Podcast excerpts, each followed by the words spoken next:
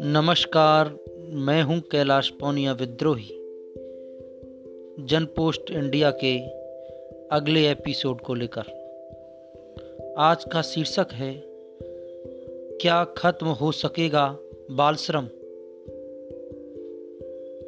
इस भारत देश से क्या कभी बाल श्रम खत्म हो पाएगा।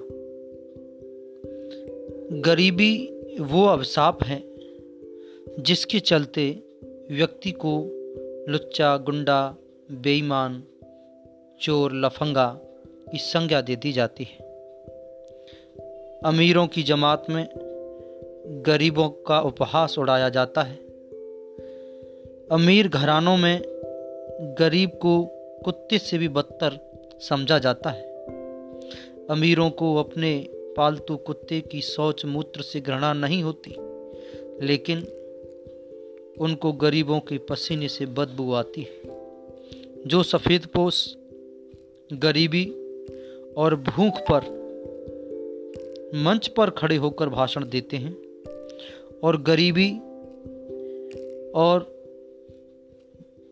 भुखमरी को जो मिटाने का दम्भ भरते हैं वो गरीबों मजदूरों का मसीहा बनने का जो ढोंग करते हैं, जो राग लापते हैं, वे ही बाद में गरीबों का मज़ाक उड़ाते हैं। चाय और डिनर पार्टी के नाम पर पाँच सितारा होटलों में लाखों रुपए बहा दिए जाते हैं और मंच पर खड़े होकर गरीबों के विकास की बात करते हैं। गरीबों के वोटों से सत्ता हथियाकर गरीबों को ही मिटाने का काम इस देश के राजनेता करते चले आ रहे हैं। इस देश का कोई भी राजनीतिक दल हो, सभी उद्योगपतियों के इशारे पर काम करते हैं, क्योंकि उनसे पार्टी के विकास के लिए मोटी रकम ली जाती है। सत्ता में आने पर पूंजीपतियों का एहसान चुका दिया जाता है।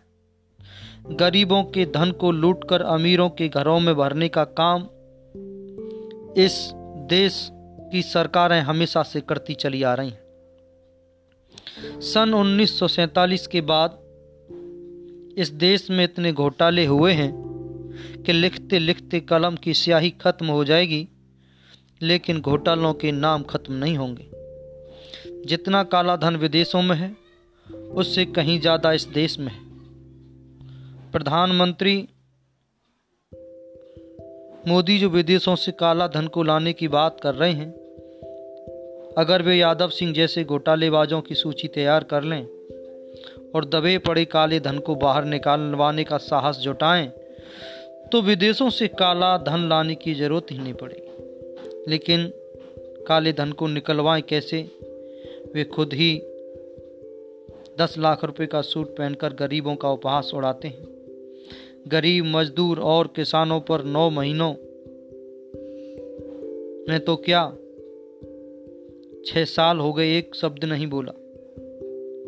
क्योंकि उनको पहले पूंजीपतियों का एहसान चुकाना है। प्रधानमंत्री ने योजना आयोग का नाम बदलकर नीति आयोग तो रख दिया, लेकिन नीतियाँ नहीं बदली। जिन नीतियों पर कांग्रेस ने काम किया, उन्हीं नीतियों पर मोदी सरकार काम कर रही है। इस देश में मासूमों का बचपन मुफलिसी के चलते तबाह हो रहा है।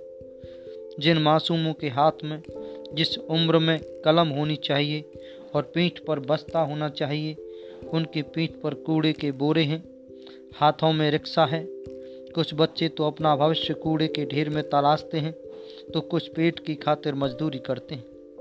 मासूमों और वृद्ध महिलाओं को जब बाजारों और चौराहों पर भीख मांगते हुए देखा जाता जाता है तो पता चल जाता है कि देश का विकास कितना हो रहा है।